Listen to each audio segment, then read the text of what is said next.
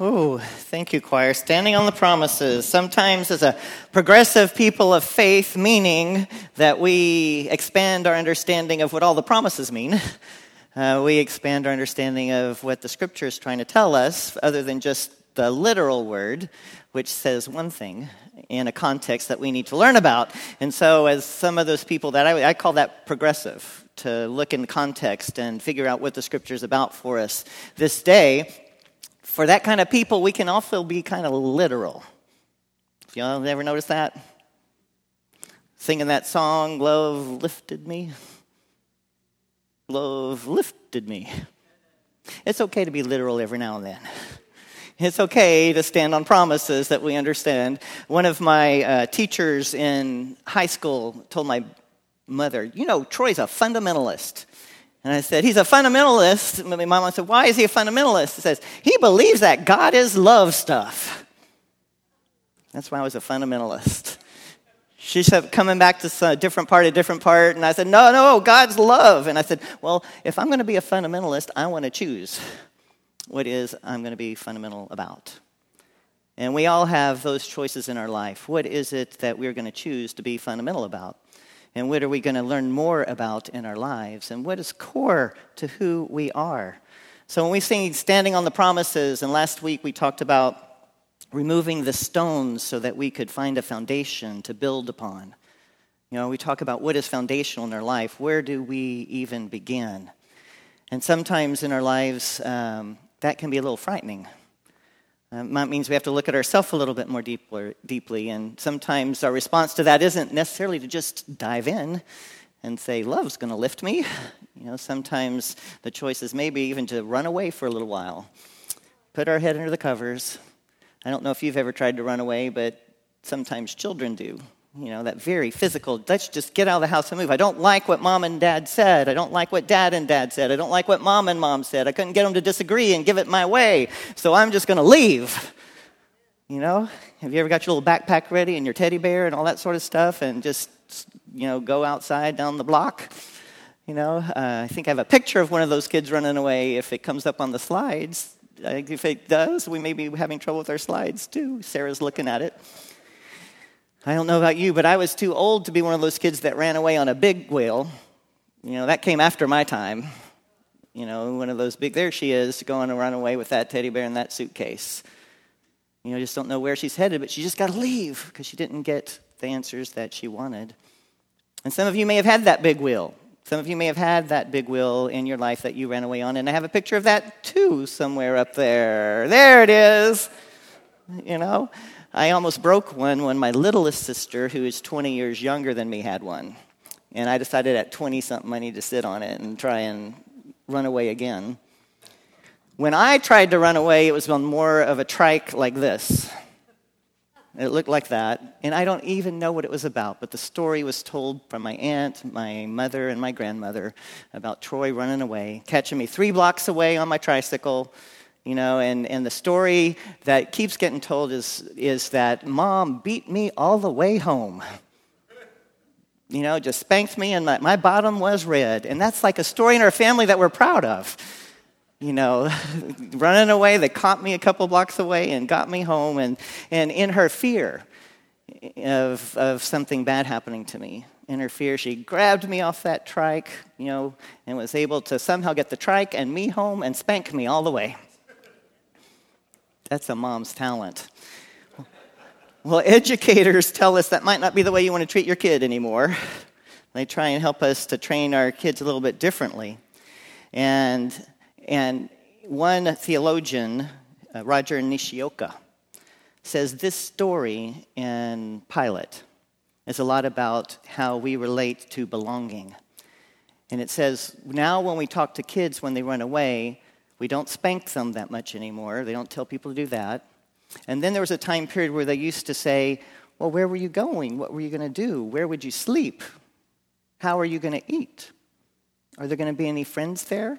You know, so they would try and reason and be rational with the kid so that the child, who isn't capable of rationality yet, would somehow understand that running away wasn't the great decision, that rationality would overcome the emotions or the feelings that caused them to leave the room. And now they've come to a different place. Instead of spanking, instead of saying the reasonable things that the kid can get it at that young age, now they say, no, you can't go away. You can't go away because we belong together.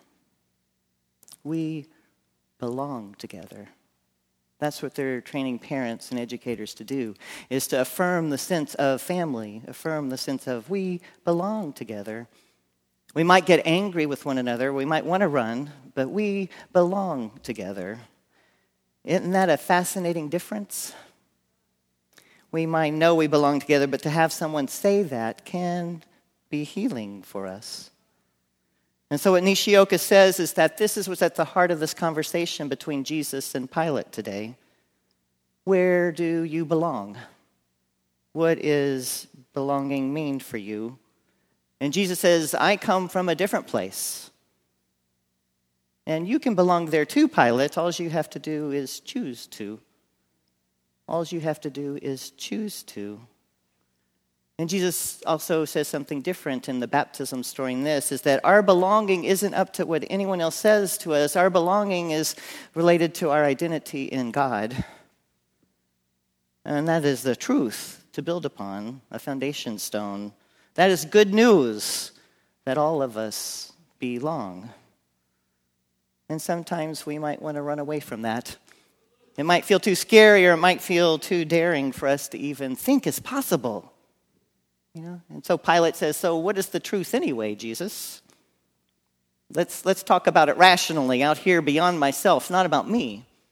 You know, what is the truth?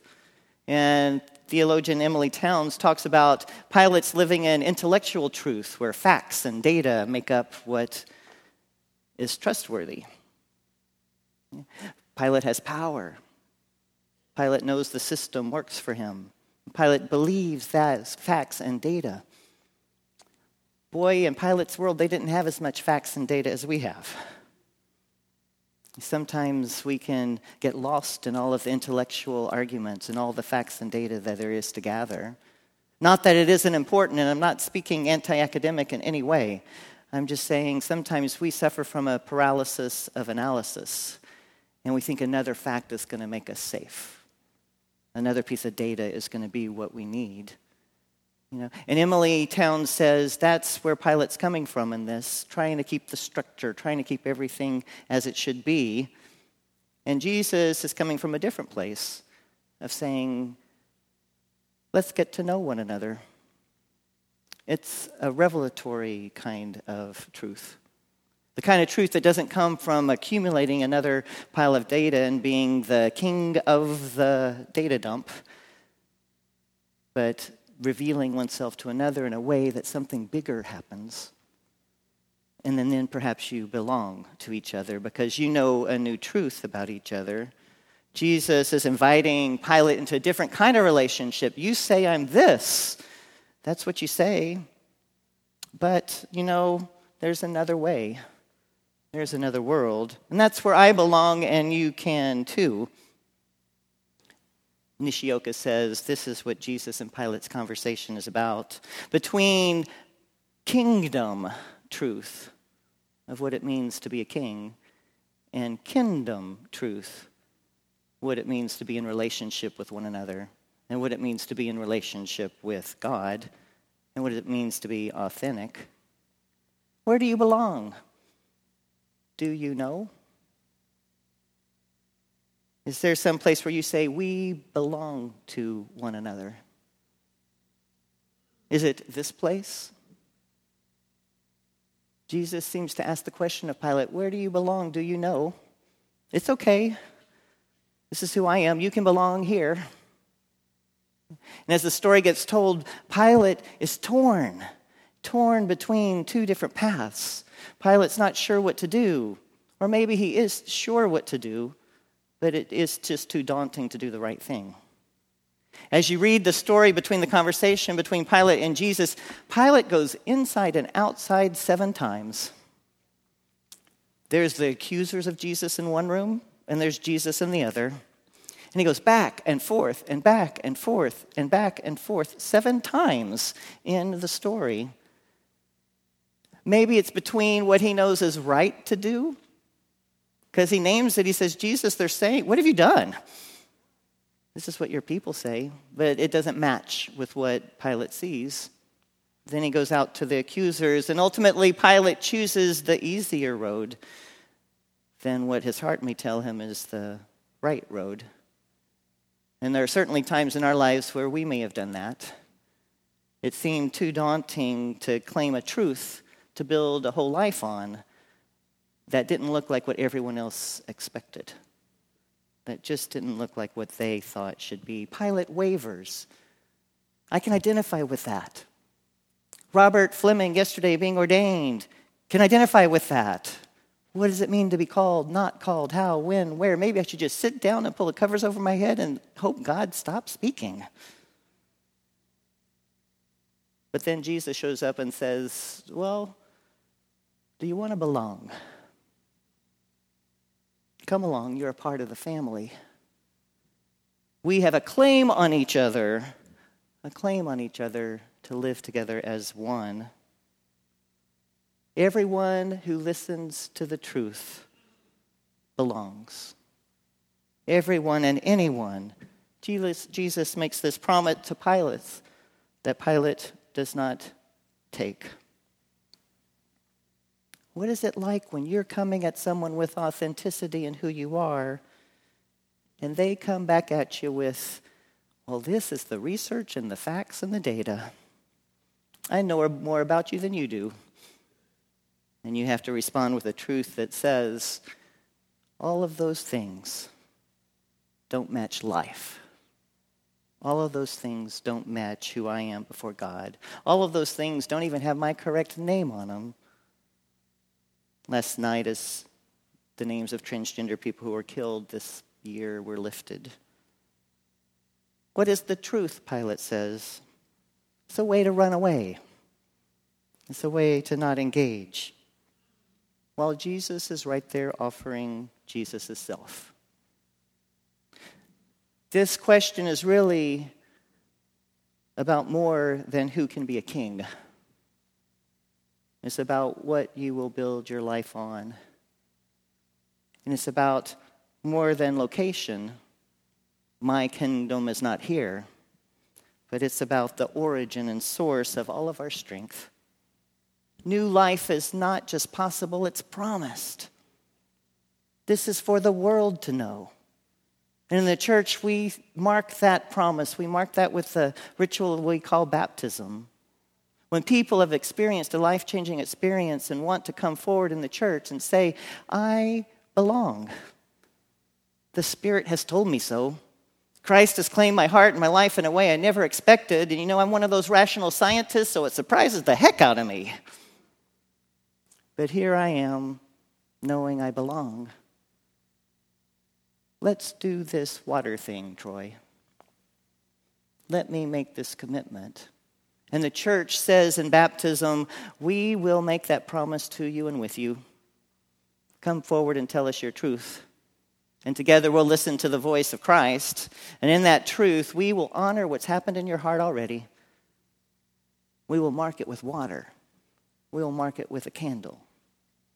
We will let you know that you are enough that you belong and that the words spoken to Christ in Jesus' baptism, you are my own, my beloved, and you I am well pleased, are the words you hear today.